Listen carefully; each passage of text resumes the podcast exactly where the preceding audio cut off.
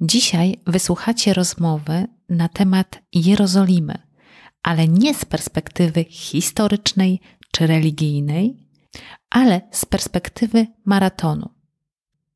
Ten odcinek dedykuję szczególnie moim bliskim maratończykom, czyli Marcie, Grześkowi i Mariuszowi. Być może wraz z moim gościem zachęcę Was do podjęcia tego wyzwania, jakim jest właśnie maraton w Jerozolimie. Zapraszam wszystkich do słuchania.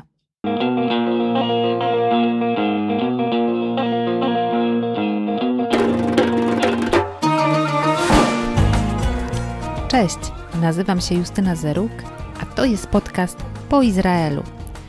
Jeśli interesuje Cię Izrael, planujesz podróż do tego kraju, a może po prostu lubisz słuchać ciekawych historii, ten podcast jest dla Ciebie.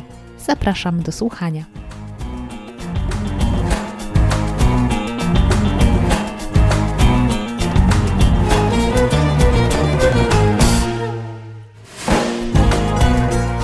Podcast po Izraelu, odcinek 21. Witam w kolejnym odcinku podcastu po Izraelu. Moim dzisiejszym gościem jest Piotr Dasios, wiceprezydent miasta Ostrowca Świętokrzyskiego i maratończyk. Witam serdecznie. Witam serdecznie.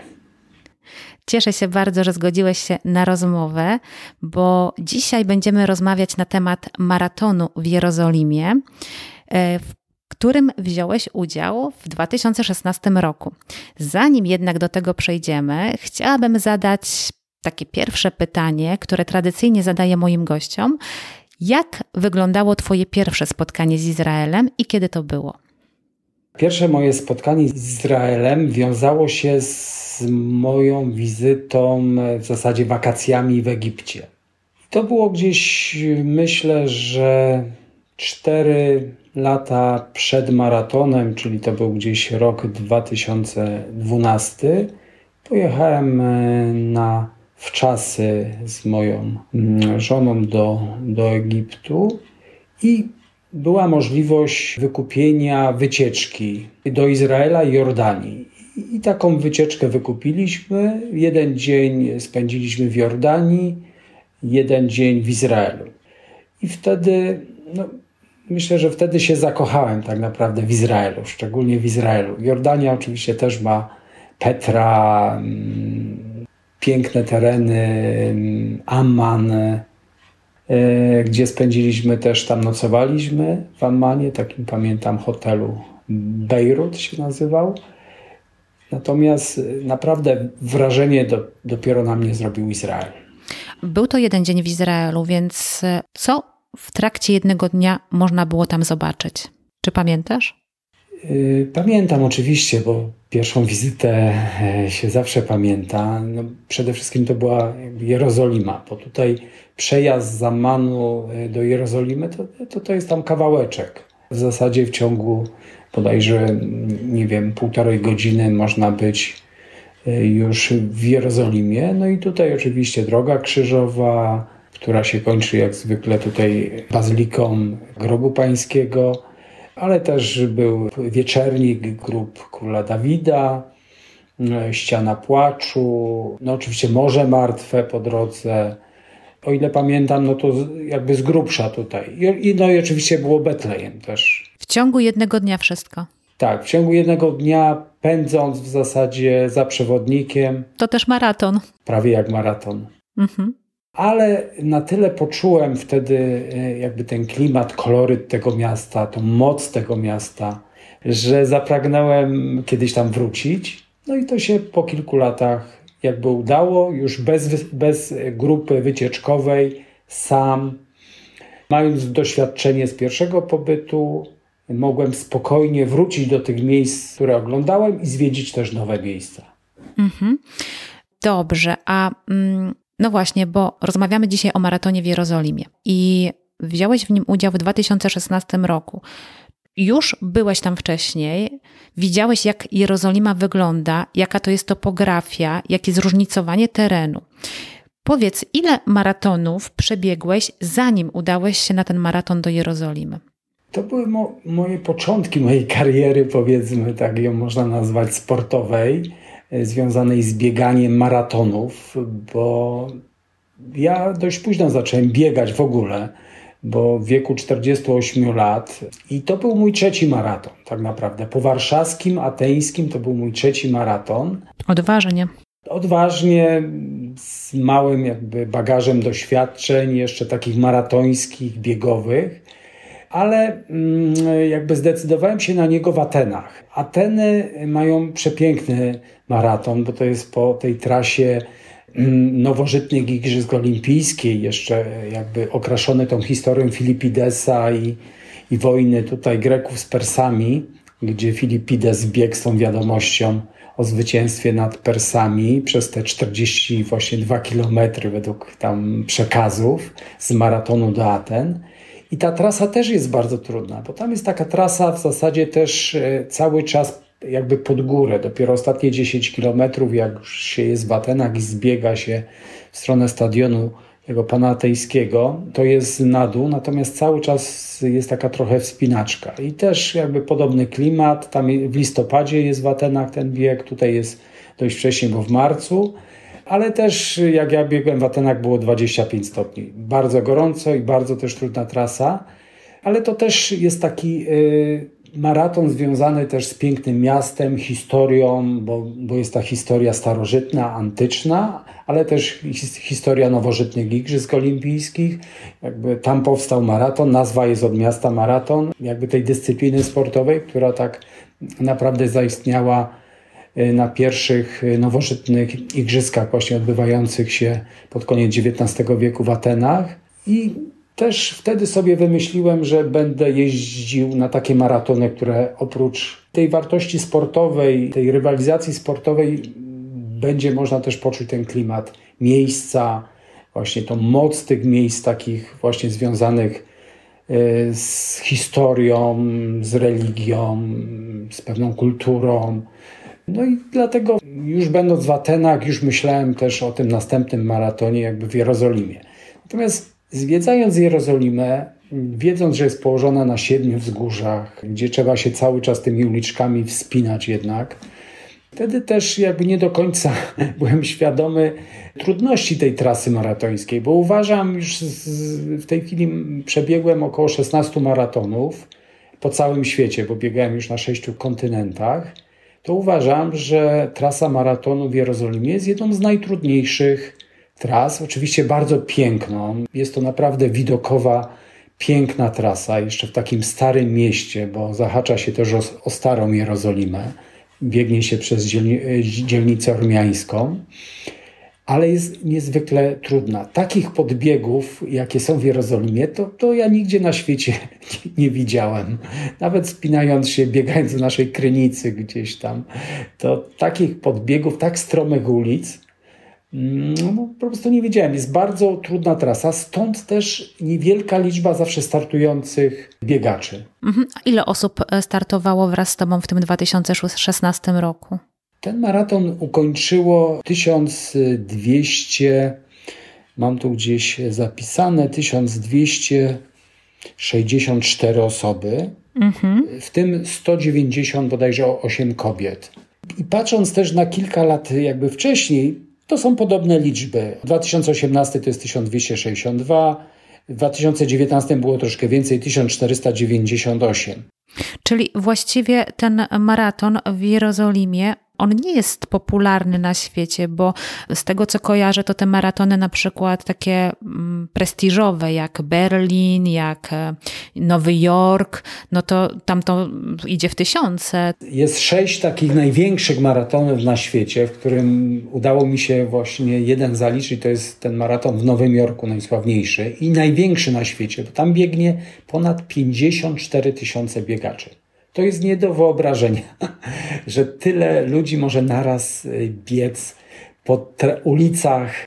I to jest świetnie zorganizowane. Natomiast są takie maratony, właśnie jak Jerozolima, które mają świetny klimat, natomiast są bardzo trudne. I, i tutaj naprawdę trzeba być bardzo dobrze przygotowany, mieć duże jakby doświadczenie, bo też y, pogoda w Jerozolimie też wpłata płata figle, bo kiedy ja przyjechałem na ten maraton, 2-3 dni wcześniej, to było 15 stopni, cały czas padał deszcz, bardzo zimno, nawet temperatura do 12 spadała.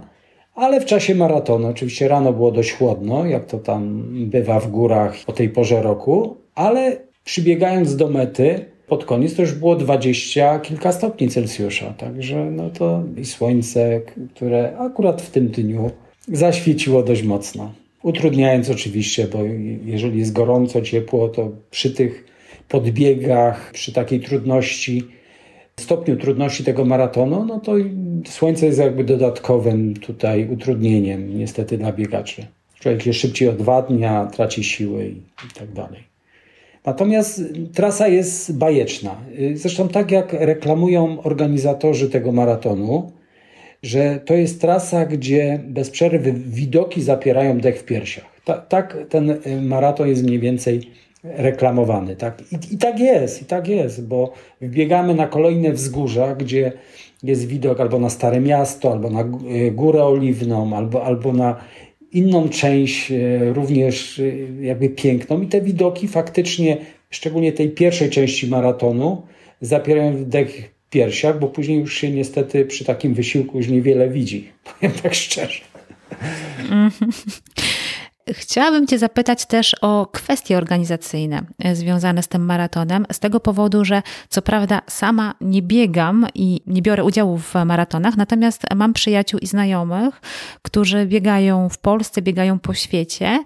E, no i też chciałabym ich zachęcić tym odcinkiem do maratonu w Jerozolimie, bo tak jak Ty uważam, że to jest szczególne miasto. No i myślę, że fajnie byłoby przebiec tam maraton co ty już zrobiłeś. Powiedz, jak wyglądają zapisy? Kiedy trzeba się dokładnie zapisać, żeby nie było za późno? Że powiem tak, ten rok i poprzedni jest rokiem specyficznym. Ja musiałem też zrezygnować e, z kilku maratonów, które miałem zaplanowane, opłacone i nawet nie wiem, czy te maratony odbędą się do końca nawet w tym roku, a miały być w 2020. I w tym roku także zmienił się termin, i tutaj jest szansa ewentualnie dla słuchaczy Twoich podcastów, ponieważ w tym roku ten maraton odbędzie się w październiku, 29 października. Jest przesunięty z tego e, okresu wiosennego, bo, bo to przeważnie jest drugi piątek e, marca a w tym roku został ze względu na sytuację związaną z COVID-em przesunięty na 29 października. Izrael, jak słuchamy w mediach, e, świetnie sobie radzi ze szczepieniami, także powoli się otwiera. I, I tutaj myślę, że z tego względu organizatorzy przenieśli z tego okresu ciężkiego wiosennego na okres jakby jesienny. Natomiast całe zapisy są dość proste. Odbywają się na stronie internetowej maratonu, która się nazywa www.jerusalem przez S oczywiście, pauza maraton.com i tam w zasadzie jest rejestracja, bardzo prosty formularz. Na końcu kończy się opłatą. Za moich czasów było troszkę taniej, bo to była opłata w zależności od terminu zapisu. Im wcześniej się człowiek zapisuje, na, na maraton, to, to jest taniej. Im bliżej jest już startu, jest drożej i wtedy mniej więcej to było między 62 dolary a 85 dolarów w tym końcowym okresie, a teraz jest między bodajże 75 a 100 dolarów. Także troszkę przez te 5 lat ten maraton, ale widzimy niewiele podrożał. I tutaj oczywiście ktoś wcześniej się zapisze, to jest taniej. Opłaca się to oczywiście kartą kredytową, przychodzi potwierdzenie na maila.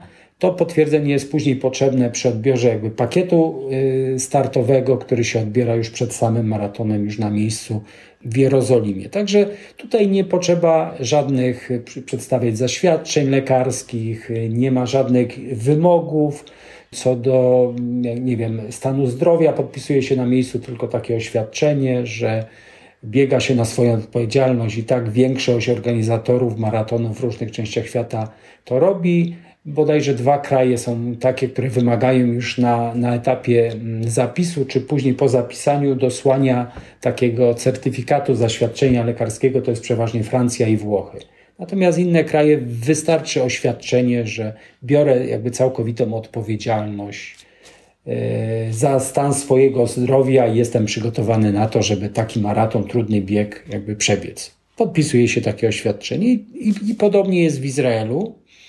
Także tutaj nie ma e, jakichś dodatkowych warunków, nie ma też tutaj strachu, że zabraknie miejsca, ponieważ są takie maratony, o których wcześniej powiedzieliśmy, Nowy Jork, czy to oprócz tego, że, że trzeba, nie wiem, rok wcześniej, bo tam są określone kryteria, trzeba spełnić różne warunki, a to związane z czasem, a to, a to jakieś akcje charytatywne, żeby, bo, bo jest tylu chętnych. Na, na te maratony największe, jak jest miejsc, na przykład nowojorski 54 tysiące, jest 300 tysięcy chętnych.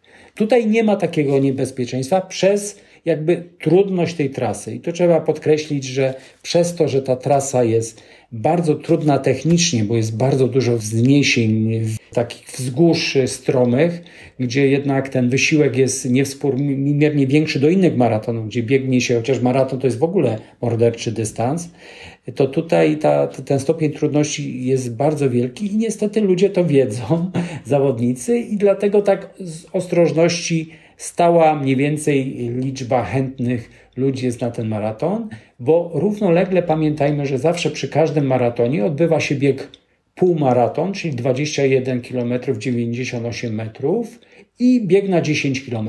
To to jest ten sam bieg, ten sam start, tak? Znaczy nie, nie. To jest tak zrobione, że te starty są oczywiście oddzielone, chociaż tutaj w Izraelu jest tak troszkę mm, inaczej, bo start półmaratonu, czyli tego biegu na 21 km 98 metrów, odbywał się przed tym startem jakby maratońskim i w pewnym momencie ta trasa biegnie w innym kierunku, ale w pewnym momencie ta trasa się zazębia, łączy się i przez moment ja też nie wiedziałem, co się dzieje, skąd się tyle zawodników wzięło, ale później te, te biegi się rozchodzą i, i, i w innym czasie, w innym miejscu jest jakby meta tutaj. W każdym bądź razie mm, e, zawsze przy takich zawodach jest też bieg dla tych takich, którzy nie zdążą się przygotować do maratonu. To jest półmaraton i jeszcze na 10 km. I tutaj zainteresowanie jest bardzo duże. To już są, myślę, że przynajmniej 10 tysięcy na 21 km albo, albo 5 tysięcy, a 10 tysięcy przynajmniej na 10 km. Tutaj jakby zainteresowanie, bo jakby stopień trudności, krótsza trasa nie wymaga aż, aż tylu przygotowań, kondycji i tak dalej. Także Czyli patrzymy, że maraton jerozolimski to też są inne, jeżeli ktoś nie jest przygotowany na maraton, i też sporo Polaków spotkałem, którzy biegali półmaraton w czasie właśnie tego maratonu jerozolimskiego, albo też trasę na 10 kilometrów. Także jeżeli ktoś nie zdąży się przygotować, a bardzo chce połączyć zwiedzanie także z tą swoją pasją biegową, no to to jest dla każdego coś przygotowane. Mhm. Kiedyś rozmawiałam z moim znajomym przewodnikiem a propos właśnie maratonu w Jerozolimie i on tak z taką rezygnacją powiedział, no tak, ten maraton. Bo z perspektywy przewodnika prowadzenia grup to jest duże utrudnienie maraton w Jerozolimie, bo wtedy ulice są pozamykane, trudno jest przedostać się do odpowiednich obiektów, które zwiedzamy z grupami. Natomiast a propos jeszcze tego maratonu, Chciałam zapytać o taką techniczną sprawę, a właściwie o taką sprawę oficjalną. No bo gdy jedziemy z grupą w celach turystycznych, no to mówimy o tym na lotnisku, tam nas pytają zawsze, po co tutaj przyjechaliśmy. A gdy wjeżdżamy do Izraela na maraton, czy też trzeba przedstawić taki dowód rejestracji, czy wystarczy powiedzieć, że cel turystyczny? W moim przypadku było tak, że oczywiście celnik do Izraela pyta, tak, jaki jest cel podróży. Ja powiedziałem, że oczywiście turystyczny, że będę biegł maraton w Jerozolimie. No to się uśmiechnął tylko. Powiedział, że trzyma kciuki. I powodzenia życzę.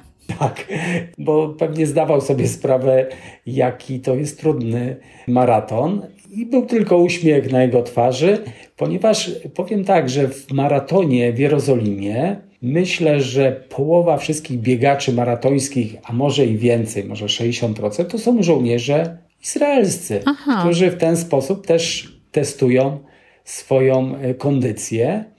Dowiedziałem się, bo biegnąc szczególnie w tej pierwszej części, właśnie przez kilka kilometrów biegłem z Izraelczykiem, który właśnie zaczął troszkę opowiadać o sobie, że jest żołnierzem, że tutaj sporo tych jego kolegów biegnie.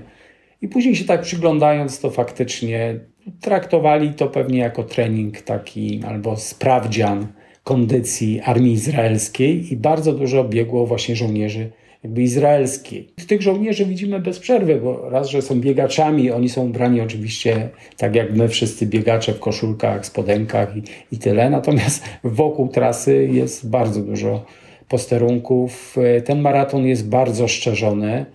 Tyle wojska to chyba nigdzie na świecie nie ma pilnującego bezpieczeństwa maratonu. Przez to też się czujemy bezpiecznie. No, maraton jest tak poprowadzony, że biegnie przynajmniej chyba w 100% nawet po, po tej części izraelskiej Jerozolimy.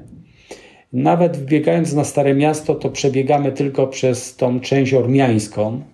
Wbiegamy tak, Jafa, Siońskiej czy y, Bramy Dawida inaczej, tak? Tak, od Bramy Jawskiej do Bramy Siońskiej. I tutaj biegnie się kawałek tą częścią ormiańską, która jest taka dość kręta, kamienne bruki. No, ona jest też taka ładna, bo, bo ładnie zdjęcia wychodzą na tle tych murów. Natomiast specjalnie ten maraton jest ze względu bezpieczeństwa jednak tylko odbywa się w tej części izraelskiej. No to odczułem, bo ja akurat hotel wybrałem w części arabskiej. Na Górze Oliwnej miałem 15 minut do bramy Lwów, właśnie przy Starym Mieście, ale był problem później z części izraelskiej przyjazdu. Mieliśmy samochód, ale oczywiście nie poruszaliśmy się tak normalnie tutaj, bo mieliśmy blisko do Starego Miasta zwiedzając. Ja na, na start maratonu wziąłem sobie taksówkę z, z tej części arabskiej do części e, jakby tej izraelskiej nie ma problemu. Taksówka arabska pojedzie. Ale odwrotnie, izraelska taksówka do części arabskiej już nie pojedzie. Także tu też trzeba się przygotować na takie ewentualności związane właśnie z przemieszczaniem się.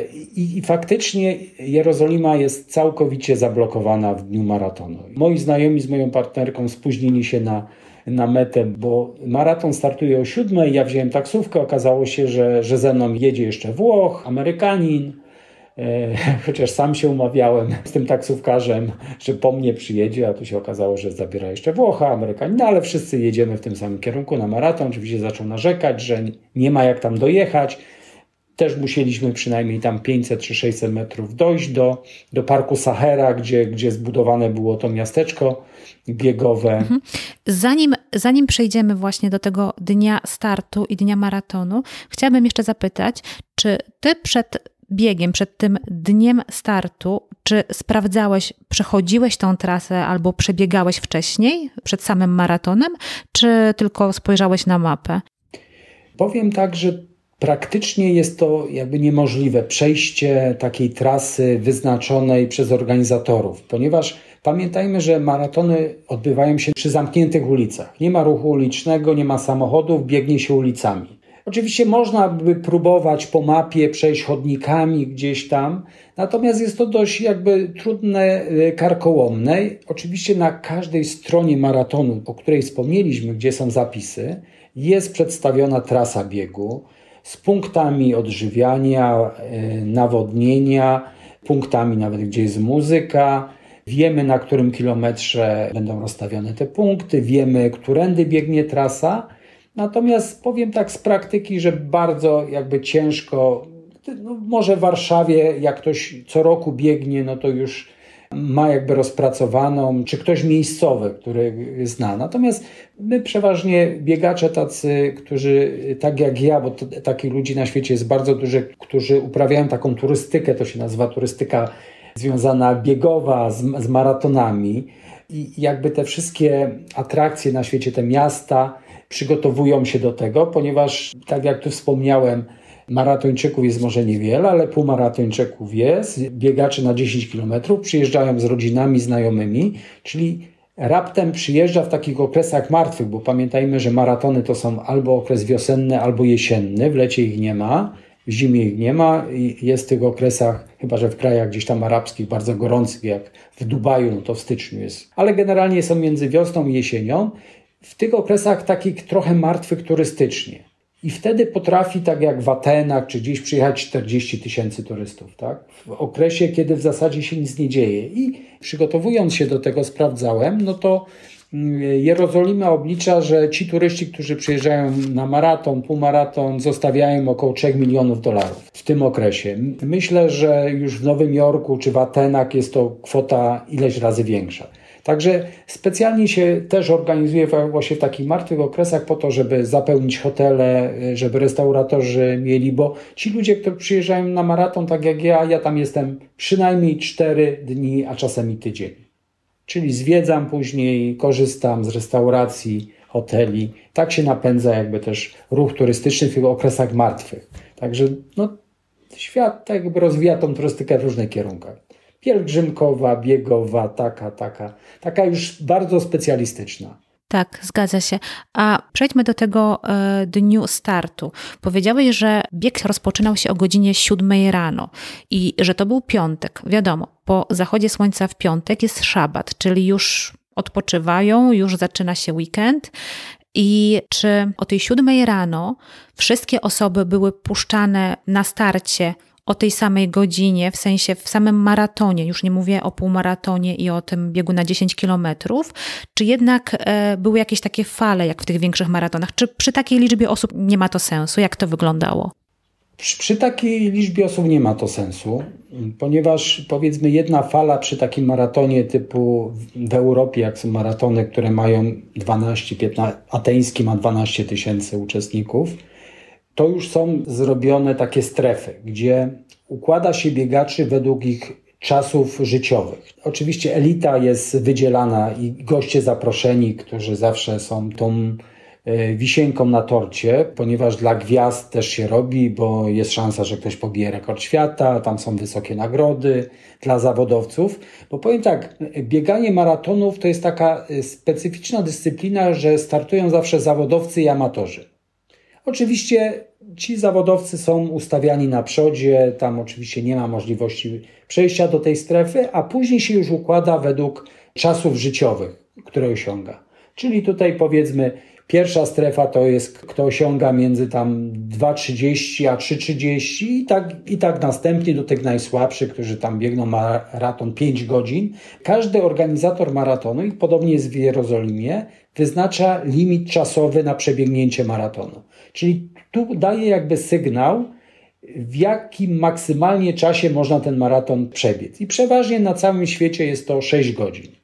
I tak samo jest jakby w Jerozolimie, chociaż tu się też trochę zdziwiłem, bo maraton jest bardzo trudny, bo są maratony, gdzie dają 8 godzin na przykład. Tutaj dają jakby 6 godzin na przebiegnięcie. Jeżeli się ktoś nie zmieści w tym limicie, to jest taki autobus, który zbiera tych takich już jakby na końcu, albo ludzie po prostu schodzą i wtedy się kończy, no bo trzeba przewrócić ruch uliczny, wiadomo, tutaj też mieszkańcy mają też coś do powiedzenia, bo jednak to miasto się zamyka faktycznie. Chociaż tam, jak są sprawni organizatorzy, ten odcinek, który już przebiegnie ostatni biegnący, no to już tam są służby, które już zbierają płotki, uruchamiają przynajmniej odcinkami ten ruch uliczny, przywracają. Jerozolima jest o tyle specyficznym miastem, bo Raz, że na całym świecie maratony są w niedzielę. Mhm, no właśnie. Oprócz oczywiście Izraela i krajów arabskich, ale też nie wszystkich, bo na przykład w Maroku, w Marrakeszu biegłem e, maraton, był w niedzielę, ale już w Dubaju był w piątek. W Jerozolimie był w piątek. Także są kraje, które jednak dostosowują się do, do tych swoich religijnych przepisów i Jerozolima jest jeszcze y, też y, takim specyficznym miastem, bo nie ma kibiców tak naprawdę. Ale jak to nie ma kibiców? Biegnie się mm, jakoś, powiem tak, nie ma zainteresowania jakby tym maratonem. Oczywiście przy parku Sahara, tutaj start, później meta, no to troszkę kibiców jest. Ale po trasie to tylko pojedyncze grupki, głównie zagranicznych, zagranicznych turystów kibicują bardzo zawodnikom. Nie ma jakby tradycji, nie ma tak jak w Nowym Jorku, że w Nowym Jorku dwa miliony ludzi wychodzi na ulicę kibicować e, jakby maratończykom. Czy są takie miasta faktycznie, gdzie, gdzie ten doping jest cały czas bardzo głośny? Jerozolima jest taka spokojnym miastem. Nie ma bardzo jakby kibicujących ludzi. Tam czasem pielgrzymka stanie, gdzieś tam pokibicuje. Wśród jakby Żydów nie widać jakiegoś wielkiego jakby zainteresowania. e, no, a szczególnie wśród ortodoksyjnych, którzy w ogóle. Ja przebiegając z Nowym Jorku też przez dzielnicę tą ortodoksyjną żydowską, to też widziałem na twarzach, że raczej przeszkadzamy niż, niż mają z tego jakby radość, tak? A w innych dzielnicach pełno ludzi jakby kibicujących. Tutaj jest jakby podobnie. Tylko przy linii startu czy mety tutaj się zgromadziła w Parku Sahara spora grupa jakby kibiców i małe grupki gdzieś po trasie. Także biegnie się w zasadzie przez, przez takie wyludnione miasto, bo to już jest miasto zamknięte, ludzie są przygotowani, że będzie raz, że piątek, dwa, że miasto jest zamknięte. I tutaj no, nie liczmy na wielki doping, powiem tak, w Jerozolimie. A jak to, bo wspomniałeś o bezpieczeństwie, że maratończycy czują się tam bezpieczni. Natomiast jak to wygląda w kwestii takich rzeczy, które zazwyczaj zabierasz ze sobą na bieg, czyli powiedzmy jakaś saszetka, w której można byłoby trzymać jakieś żele na doładowanie energii, telefon, tak, e, na wszelki wypadek. Czy takie rzeczy można mieć przy sobie? Czy to jest jakoś sprawdzane wcześniej, co wy tam wnosicie, co maratończycy mają ze sobą, czy absolutnie dowolnie? Znaczy nie spotkałem się z jakimiś takimi przepisami, łącznie z Izraelem, tak, które by narzucały komuś bo biegają też biegacze niektórzy z takimi małymi plecakami, w którym mają płyny, izotonik czy wodę, czy coś takiego. Rurkami on jest połączony. Także tutaj nie, nie ma ograniczeń co do z czym można, a z czym nie można biegać. Ja oczywiście zawsze mam saszetkę, mam telefon, mam żele energetyczne, jakieś plastry, jakby się coś tam stało, jakieś pieniążki, coś i tak dalej. Także tu mam taką zawsze y, saszetkę, którą zabieram. Natomiast Wchodząc już do Parku Sahara, który był ogrodzony i wydzielony jako miasteczko biegowe, to już tutaj na wejściu były bramki. I to się spotkałem jakby pierwszy, w Nowym Jorku jeszcze tak było. W Nowym Jorku bardzo to było przestrzegane i tej policji, bramek, y, bramki na metal i tak dalej. Natomiast tutaj y, też każdy był sprawdzany, były sprawdzane plecaki, a i tutaj na teren miasteczka mogli wejść tylko ludzie, którzy mieli numery startowe sami biegacze. Te numery startowe odbiera się oczywiście dwa dni między, jak w piątek jest maraton, to między wtorkiem a czwartkiem jest zorganizowane w Jerozolimie, to jest Pais Jeruzalem Arena, tam gdzie normalnie gra taka bardzo dobra drużyna koszykarska Haopel Jerozolima. I tam jest zorganizowane targi Expo Sport i Zdrowie. I na terenie tego, z tym potwierdzeniem, które przychodzi nam na maila po opłaceniu, tak jak tutaj wspomnieliśmy wcześniej, na stronie internetowej zapisujemy się, opłacamy maraton, przychodzi nam potwierdzenie. Z tym potwierdzeniem i, i paszportem udajemy się do takiego punktu e, właśnie na terenie tych targów Expo, Trzeba odebrać pakiet startowy. Pakiet startowy to jest numer startowy z odpowiednimi chipami, który jak się przekroczy linię startu, się włącza Twój czas i tak dalej. Przekroczymy linię mety, zatrzymuje się, stąd wiemy dokładnie jaki mamy czas. Dostajemy tam koszulkę przeważnie techniczną, taką e, z napisem Jerozolima, czy taką reklamową, jakieś tam żele energetyczne, jakieś napoje od sponsorów i tak dalej. Taki pakiet startowy łącznie z takim workiem, w którym będziemy mogli właśnie w tym miasteczku biegowym zostawić swoje rzeczy, gdzie naklejamy swój numer, bo jest taki dodatkowy numer do naklejenia na tą torbę. I taki pakiet otrzymujemy wtedy, jakby przy zapisie, podpisujemy oświadczenie, że no, biegniemy na swoją odpowiedzialność, i od tego czasu już mamy numer. I z tym numerem możemy wejść na teren miasteczka biegowego. Bez tego numeru nikogo nie wpuszczą. Jest sprawdzanie, co się ma w plecaku. No i wtedy oczywiście na, terenie miasteczka to są takie namioty, porozbijane różne namioty z, z depozytami, czyli możemy te rzeczy, które mamy na sobie, bo jest zimno rano, kurtki, spodnie, zostawić w tym worku oznaczonym swoim numerem, zostawić w odpowiednim namiocie oznaczonym także numerami, żebyśmy mogli się później odnaleźć. Są z napojami, są i kawę można się napić nawet rano tutaj. Jest miejsce, gdzie można się jakby rozgrzewać, bo tam przychodzą tysiące ludzi, bo prawie w podobnym czasie startuje półmaraton, maraton, także tam są tysiące jakby zawodników, jest przygotowana specjalna scena, gdzie się będzie później dekorować zwycięzców maratonu. są punkty medyczne.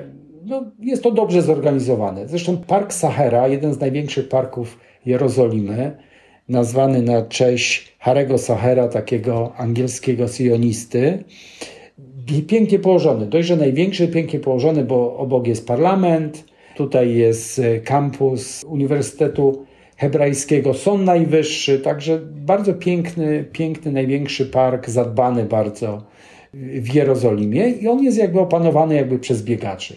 Tymi namiotami, e, gdzie można się rozgrzewać i tak dalej. I z tego parku 400 metrów, tu jest meta. Na terenie parku jest meta maratońska, natomiast start jest przed Knesetem, z takiego dużego skrzyżowania naprzeciw parlamentu Izraela Knesetu. Mm, rozumiemy, że według Ciebie organizacja tych zawodów jest na najwyższym poziomie, tak? Tak, tak. Powiem, mam duże już doświadczenie, y, może z późniejszych maratonów po całym świecie, i że uważam, że ta organizacja jest, jest na bardzo dobrym poziomie. Y, jeżeli chodzi właśnie o tutaj zapewnienie tu przed startem też właśnie tych depozytów, y, zaopatrzenie, bo można się napić kawy. A na trasie? Na trasie też. Co 2,5 km jest woda, izotonik, dwa razy żele, siedem takich punktów z muzyką, które też dopingują przeważnie DJ-e, jakaś taka rytmiczna muzyka, która też ma pobudzić biegaczy do, do wysiłku. Sporo wolontariuszy, bo oczywiście woda i tutaj było też fajnie, bo się wtedy pierwszy raz spotkałem z czymś takim, że woda jest podawana w małych buteleczkach plastikowych. Przeważnie przy dużych maratonach są to kubki, niestety, plastikowe. Jeżeli są papierowe, to jeszcze no to jest bardzo dobrze. Natomiast przeważnie są takie miękkie, plastikowe, no to tutaj już jakby problem z piciem, z łapaniem tego. Tutaj w małych takich, myślę, że 250 ml butelkach plastikowych, wygodne te buteleczki, później oczywiście odrzuca się je, są takie punkty, sporo toalet po trasie. Powiem tak, że od strony organizacyjnej na bardzo dobrym poziomie uważam jest jest ten maraton. Liczba punktów z wodą, odżywianiem, bo oprócz wody, izotoniku, żeli, to były i, i jakieś tam kawałki banana, pomarańczy, czekolada, daktyle. I tutaj pod tym względem Uważam, że ten maraton jest bardzo dobrze przygotowany. Spora liczba jakby wolontariuszy, którzy podają te butelki, bo też jest jakby ważne. Przy dużych maratonach jest to bardzo ciężko się dopchać do takich punktów w ogóle. No tutaj może nie ma takiego jakby problemu.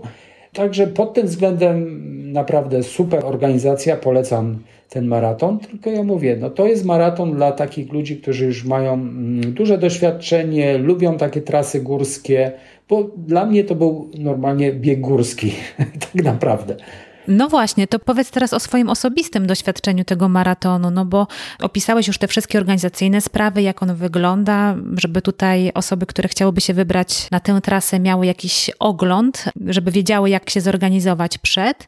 Natomiast jak ty ten maraton poczułeś w nogach, jak go przeżyłeś i no, może podzielisz się też e, tym, jaki czas uzyskałeś podczas tego maratonu.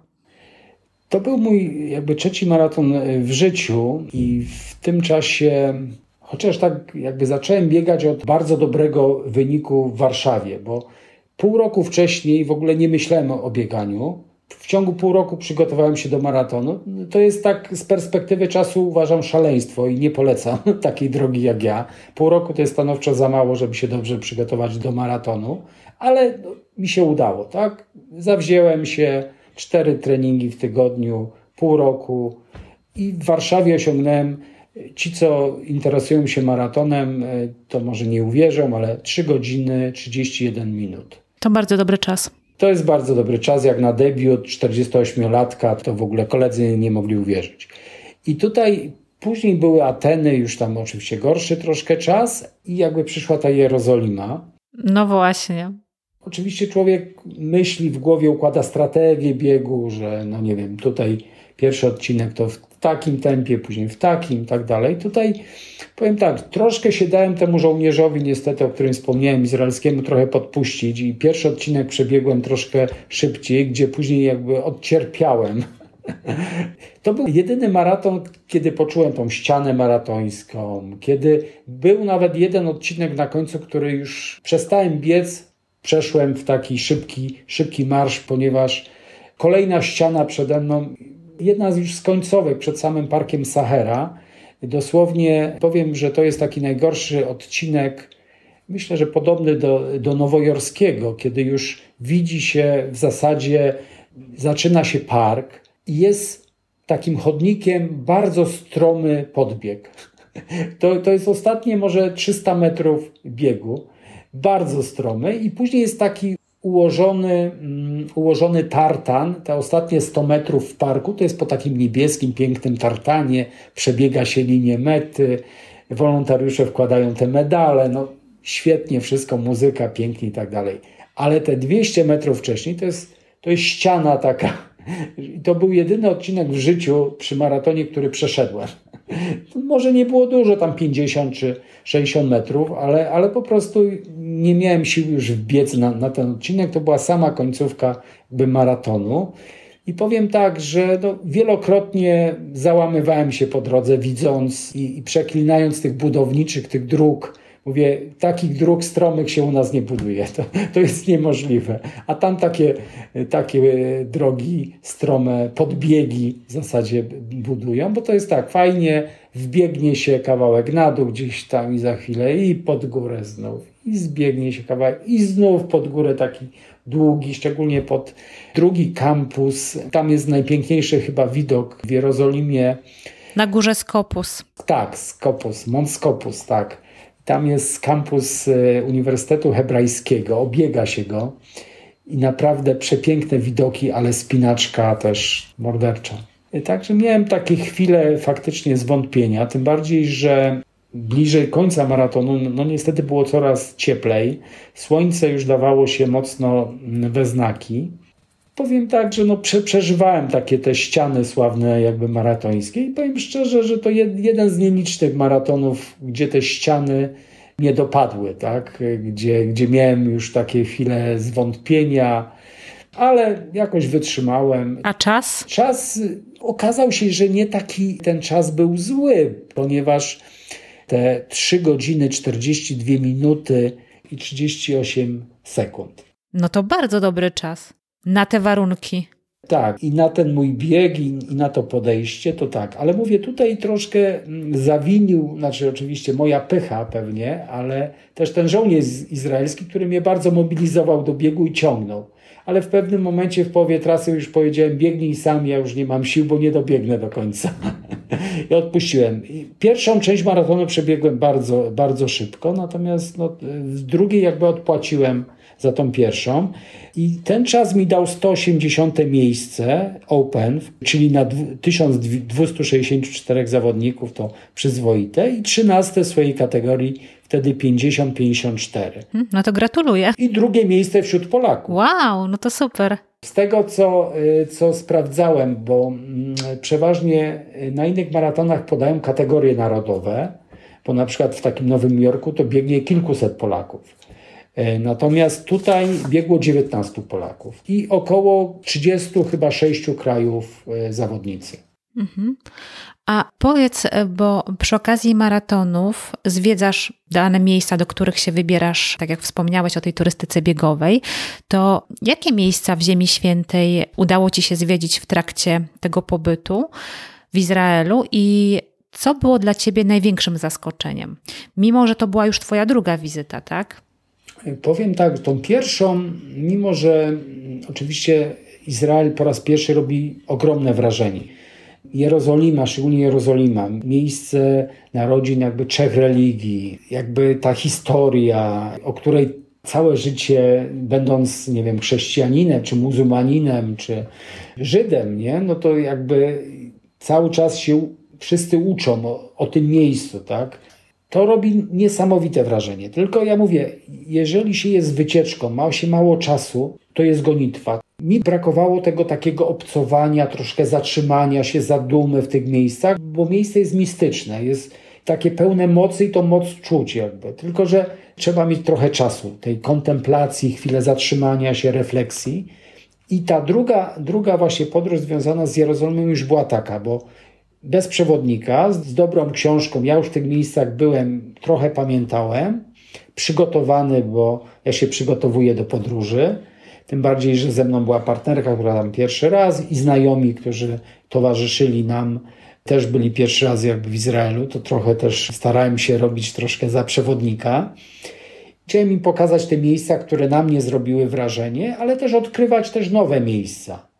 Bo tutaj przylecieliśmy właśnie do Tel Awiwu. Z powrotem także wracaliśmy do Tel Awiwu, czyli jeszcze spędziliśmy trochę w Tel Awiwie czasu, w Jafie, tej części, ale byliśmy oczywiście też nad Morzem Martwym. Udało nam się wejść, wejść wjechać na płaskowyż Masada, to miejsce takie ważne dla, dla Izraelczyków. W samej Jerozolimie też mieszkaliśmy w ciekawym miejscu, mieszkaliśmy na Górze Oliwnej. Między w zasadzie tymi cmentarzami, tak? Taki hotel odkryliśmy. No, nie był, nie był drogi hotel. Arabski hotel, może nie pierwszej świeżości, ale wszystko działało. Była ciepła woda, windy, w miarę dobre śniadanie. Przeszkadzał troszkę meczet, który był obok tego hotelu i o czwartej rano już się zaczynały modły i niestety też nas do tych prawie przywoływał, do tych przynajmniej budził Muezin, tak. Ale to był też ten klimat taki. Ja lubię arabskie kraje, także tutaj ja się dobrze akurat w takim czuję. Takie zwiedzanie ja lubię, polecam, bo mam czas. Tam, gdzie chcę się zatrzymać, trochę posiedzieć, po, pooglądać dokładniej, to, to, to wtedy mogę to zrobić. Tak, ja zawsze doradzam przed takim wyjazdem, czy do Jerozolimy, czy w ogóle w inne miejsce, przygotować się po prostu do takiego wyjazdu, zorientować się, zorganizować sobie nawet mapę, czy zorientować się, teraz mamy internet, więc te informacje są dostępne, co warto zobaczyć, gdzie zobaczyć, o której godzinie te miejsca są otwarte, żeby tak sobie indywidualnie zaplanować taki wyjazd, no bo wiadomo, w Jerozolimie, tak jak wspomniałeś, można się rzeczywiście w tej Starej Jerozolimie, jeżeli jesteśmy tam pierwszy raz, można się pogubić bez mapy. No i też trzeba się odpornić e, na te tłumy, bo jednak Jerozolima jest takim miastem e, raz, że które żyje normalnym życiem, czyli to jest też rodzaj targu. E, droga krzyżowa biegnie w zasadzie w części przez targ. Jest to normalne życie, ktoś zaczepia, cały czas oferując coś tam. Tutaj są miejsca dla nas no, takie kultowe, święte niekiedy.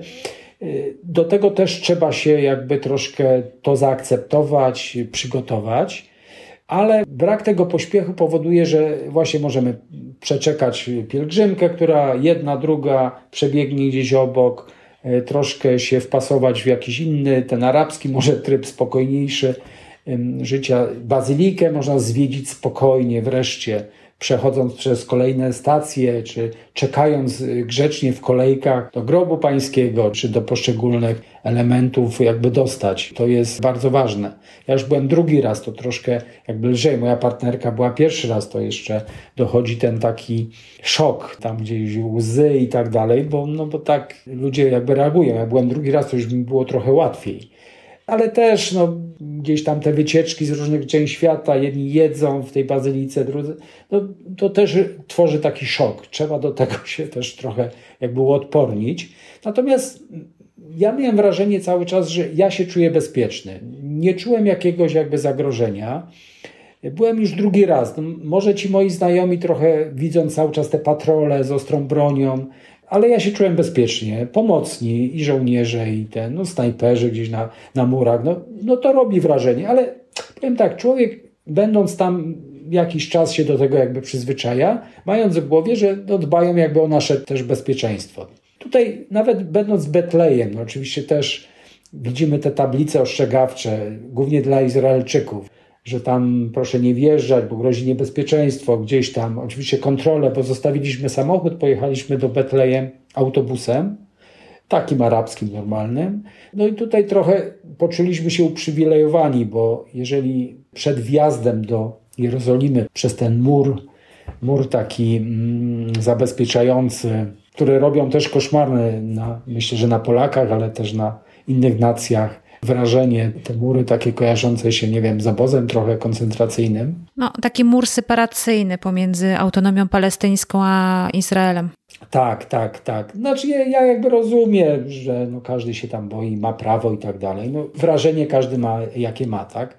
Natomiast przed wjazdem jakby tym autobusem do samego Betlejem są jakieś rogatki, wojsko na przykład wszyscy Arabowie muszą wyjść z tego autobusu. Myśmy pokazali paszporty, nam kazali zostać, tak? Nie byliśmy jakoś tam specjalnie jakby rewidowani sam wjazd, e, wjazd przez tą ogromną bramę jakby do Jerozolimy i później no, jest trochę inaczej, tak? Bo, bo tak, autonomia tam palestyńska, już żołnierze palestyńscy, e, no i takie trochę spojrzenia już te arabskie, e, no to, to też nie był taki wtedy bezpieczny okres, natomiast spokojnie, dobre jedzenie na terenie, tańsze sporo na terenie Betlejem, e, no oczywiście Bazylika Bożego Narodzenia z tym wejściem takim charakterystycznym, małym. Była wprawdzie ta bazylika wtedy w remoncie. Tutaj jakaś grupa też była gdzieś z Europy Wschodniej, ale to nie wiem skądś, czy ukraińska, czy rumuńska. Troszkę tam było jakby zamieszania, ale, ale wystarczyło poczekać troszkę, żeby się dostać spokojnie, posiedzieć spędzić trochę czasu tam w tej bazylice. Także tutaj też to są te plusy właśnie zwiedzania jakby samemu, że, że można spokojnie zastanowić się nad sobą w takich miejscach, powiedzmy. Mhm.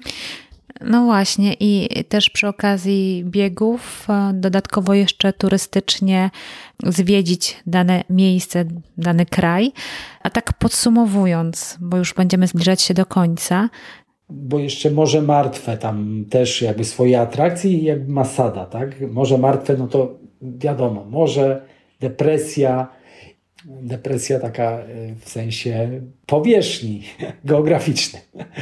I tutaj wspomnę jeszcze o jednym. Powiem, że oprócz e, tego maratonu jerozolimskiego, to nie jest stary bieg. Teraz będzie jakby dziesiąta jego edycja w tym roku. Są jeszcze takie dwa maratony na terenie Izraela e, z dłuższą historią. To jest Tyberiada, gdzie biegnie się jedną stroną tam jeziora galilejskiego i to jest jeden z najstarszych, właśnie chyba najstarszy maraton w Izraelu. I drugi maraton to jest w Tel Awiwie. Ale jest też właśnie, o czym wspomniałem, o tym Morzu Martwym, bo jest bardzo ciekawy maraton i w tym roku prawdopodobnie się wybiorę na niego, bo niestety inne mi odwołali. To jest maraton Morza Martwego. Dead Sea Marathon.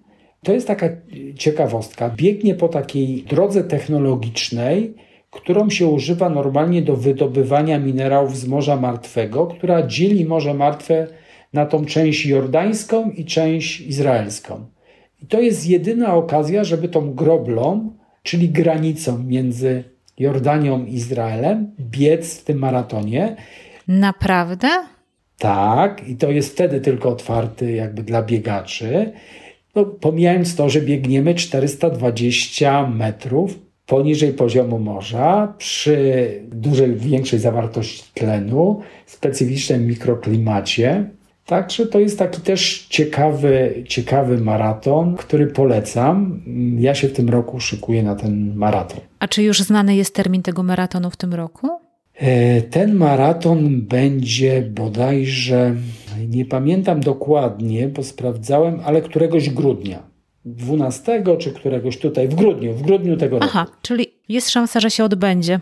Jest szansa, że się właśnie odbędzie, bo myślę, że już jesień część maratonów się przynajmniej paryski. Są takie obietnice, że paryski w październiku, który normalnie jest w kwietniu, odbędzie się w październiku. I tutaj organizatorzy, jeszcze nie ma zapisów, ale lada moment zaczną się zapisy na ten właśnie Dead Sea Marathon. Słuchacze zapraszam, to się spotkamy na miejscu. No, być może, być może ktoś będzie właśnie zainteresowany i, i rzeczywiście, rzeczywiście uda się tam na miejscu spotkać. Jeszcze tak już podsumowując nasze spotkanie, co z tego, co powiedziałaś na temat Jerozolimy, co według Ciebie jest najważniejsze dla osoby, która wybiera się tam po raz pierwszy i bierze udział w maratonie?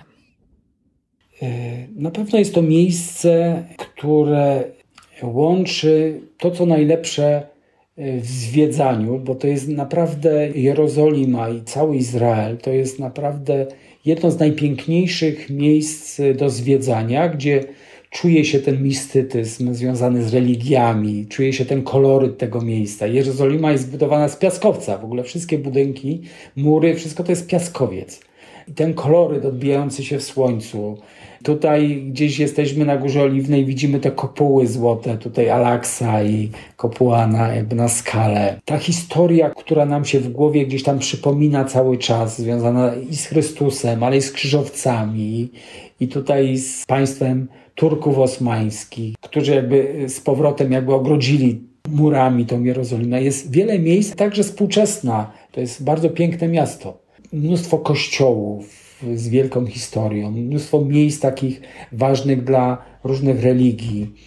Plus jakby ten klimat arabski, tych bazarów, tego handlu arabskiego, e, tych potraw, e, tutaj charakterystycznych przypraw. Jeżeli ktoś lubi kuchnię arabską, taką pełną właśnie smaku przypraw, takich ostrych przypraw, no to jakby to jest miejsce jakby właściwe.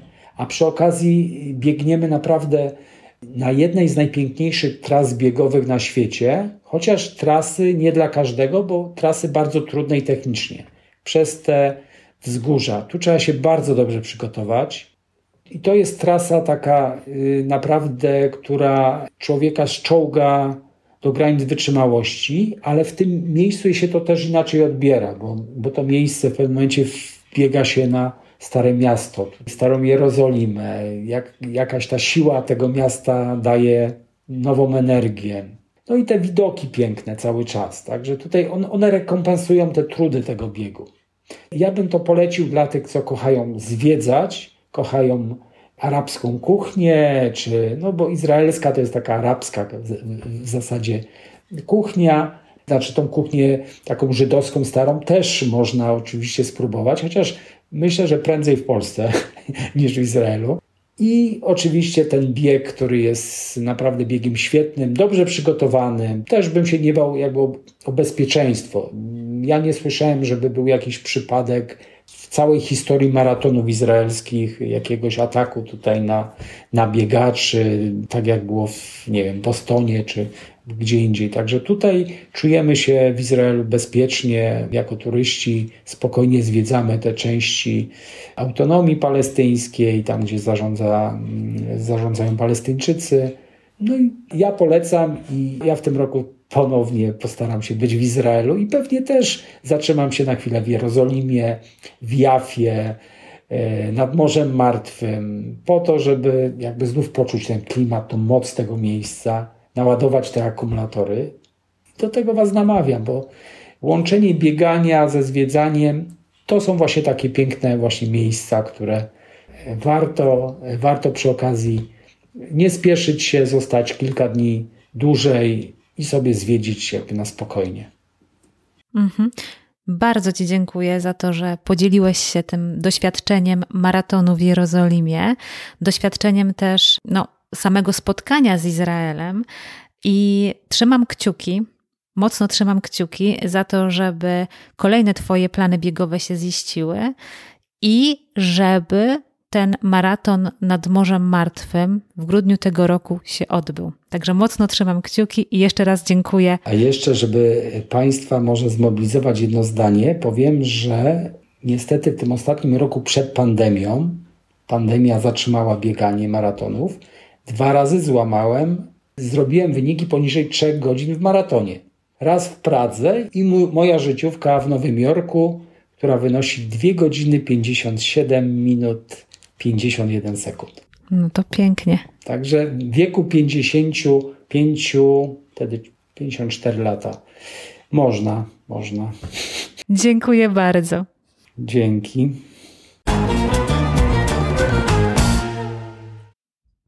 Dziękuję za wysłuchanie tego odcinka.